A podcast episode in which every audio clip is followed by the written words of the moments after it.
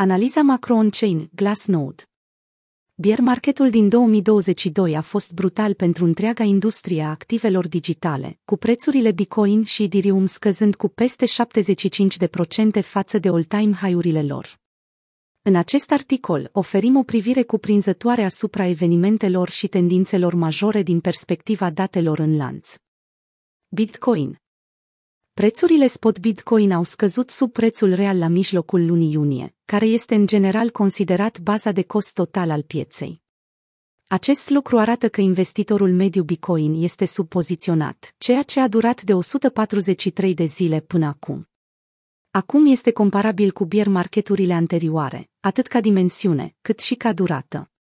Putem evalua sume anuale rulante ale câștigurilor și pierderilor realizate. Aici putem vedea că bear marketul din două mii douăzeci și doi a dus la o pierdere realizată de peste două sute treisprezece miliarde de dolari, ceea ce sugerează că piața a restituit patruzeci și șase virgulă opt la sută din profitul de patru sute cincizeci și cinci miliarde de dolari realizat în două mii douăzeci - douăzeci și unu.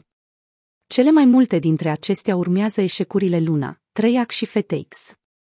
Cu toate acestea, chiar și cu trendul de bear predominant, procentul ofertei de Bitcoin deținut de deținătorii pe termen lung, L T H, rămâne aproape de maximele istorice. După prăbușirea F T X, oferta de L T H a scăzut cu doar unu virgulă trei la sută, ceea ce arată că credința deținătorilor este încă intactă. L T H deține în prezent optzeci și doi virgulă doi la sută din aprovizionare, din care treizeci și patru virgulă optzeci și șapte la sută se află în pierdere nerealizată. Ethereum.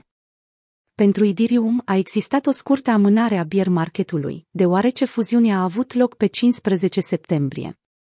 Putem identifica în mod clar punctul în care s-a încheiat minieritul proof of work probabilistic și variabil în mod natural și, în schimb, am adoptat timpul de blocare constant de douăsprezece secunde al proof of stake. Odată cu fuziunea, rata de emitere a Ethereum a scăzut semnificativ, la aproximativ zero virgulă cinci la sută pe an în termeni nominali.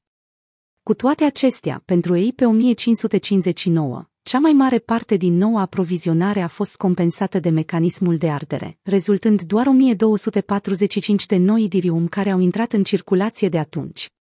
În comparație, conform politicii monetare anterioare, ar fi trebuit să se emită aproximativ unu virgulă zero patru milioane Ethereum. Monede stabile. Monedele stabile au devenit activele de temelie ale industriei din două mii douăzeci, iar trei dintre primele șase active după capitalizarea pieței sunt monede stabile. Oferta totală de monede stabile a atins un vârf de o sută șaizeci și unu virgulă cinci miliarde de dolari în martie două mii douăzeci și doi, dar de atunci a înregistrat răscumpărări masive de peste paisprezece virgulă trei miliarde de dolari.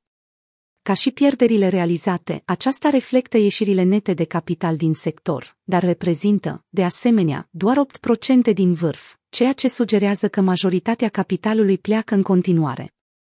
Pe măsură ce două mii douăzeci și doi se apropie de sfârșit, putem evalua tendințele la scară largă care apar în datele din lanț. O mare parte a anului a fost dominată de sentimentul de bear market, ieșirile de capital și mai multe prăbușiri importante ale entităților centralizate. Rezultatul a fost tranzacționarea Bitcoin și Ethereum sub prețurile lor reale respective, paisprezece virgulă trei miliarde de miliarde în ieșiri de monede stabile și o scădere cu șaptezeci și cinci la sută a prețurilor Bitcoin și Ethereum. În ciuda acestui fapt, credința deținătorilor de Bitcoin este încă foarte mare, iar Ethereum a finalizat cu succes isprava inginerească mult așteptată a demerci.